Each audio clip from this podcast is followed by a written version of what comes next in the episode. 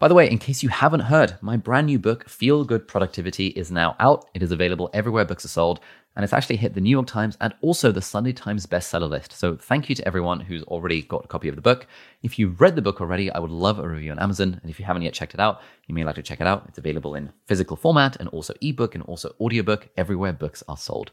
So there's this common myth that goes around the internet that when you're in your 20s, you should be spending that time trying to get ahead. And as someone in their 20s, where most of my friends are in our 20s, I often like hear a bunch of and, and feel a bunch of existential career risk angst around, oh, whatever, like I haven't really figured out what to do with my life. I haven't figured out what my career path is going to be for the next 50 years.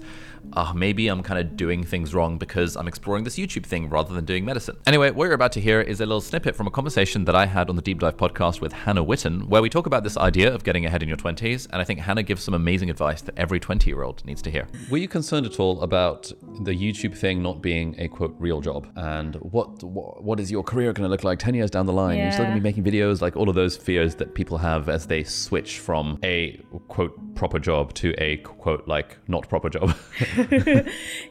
I don't know because I never, I don't really ever feel like I had a proper job. yeah. Because um, even what I was doing for that charity, like I was a freelancer and I was making YouTube videos, but Yep. just for somebody else. Which, if anything, was proof very early days for me that like this is a skill that other people also want, Yeah. like and will pay you for. Yeah.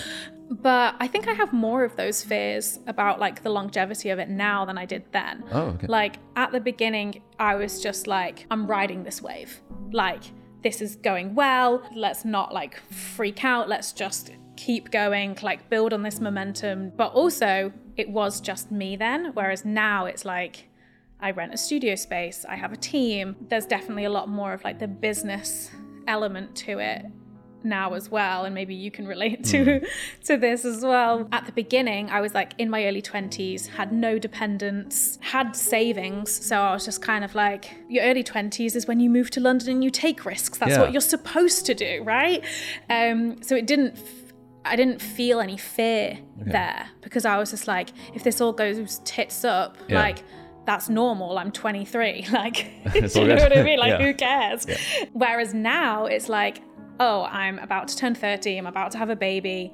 I have a mortgage. I have a team. I have a business that has a lot of overhead costs. Yeah. A lot more fears about the longevity now than then, for hmm. sure. Yeah, so on the point about your 20s being for experimentation, that itself is kind of a novel thing. I guess for medicine in particular, your 20s are for setting yourself up for success. Mm, in mm-hmm. banking and consulting and law, your 20s are like, hey, let's hustle, hustle, hustle, so that when I'm 30, I'm, I'll have made partner at McKinsey or whatever people do. And a friend of mine, um, who's also was also medic in my year, who recently quit medicine to pursue a job in tech, put out a tweet that went viral the other day, which was basically like, you know, w- when I left medicine at 26, I was really scared because for the last 10 years I had a very clear path, mm, and now it all mm-hmm. feels like all this uncertainty. But then I realized actually my 20s are for experimentation. That tweet went, went viral, and people like was. I think the the the idea that you can actually just like screw around doing stuff in your 20s and, and it's actually okay Yeah, yeah. is actually fairly novel to a lot of people. Well, we put a lot of pressure on on people to make a decision about the next 10 years of their life really early like hmm. and you'll know this like from doing medicine at uni so like at some point you decide you want to become a doctor okay you have to do medicine at university okay in order to get into uni to do medicine i need these a levels Yeah. in order to get into college to do those a levels i need these gcse's at what age are you making a decision about what gcse's you're doing you're 14 Yeah. you're 14 and you made like all of those decisions for the next 10 years of your life. Like we specialize real early in the UK um, in terms of like those decisions that we're making about our studies and our work and career and stuff. I didn't have that because I went the humanities route. but yeah, I, I do think that there is a lot of pressure to like know what you want to do. Hmm. And then also like as a culture, we idealize and like look up to people who are really successful very young. We're like, oh my God, look at what they've achieved and they're only 21. Like, isn't that incredible? But then you find yourself actually comparing yourself to a lot of these people who had great success in whatever it is they're doing super young. Yeah, the, sure. there's a bunch of um, e- examples in tech in particular that get that get thrown around. That yes, there are some you know 19 year olds founding Stripe or Facebook or whatever. But actually, the guy who founded LinkedIn was in his 40s.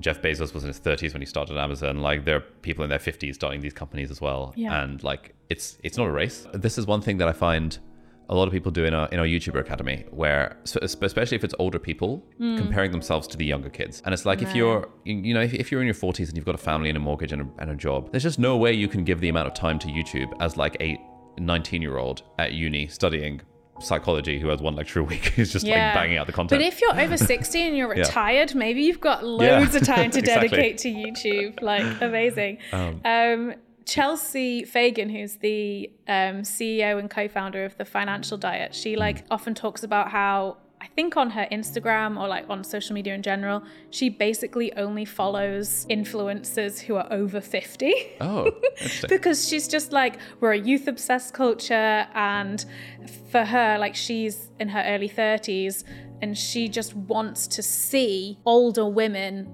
thriving. Because we also as a culture kind of like you know you're a woman and gets to a certain age and Yeah. suddenly you become completely invisible to the world. Hmm. And so for her she like is actively seeking out these like positive examples of older women Yeah. just like thriving and like doing their thing. And i'm like i love that. That was brilliant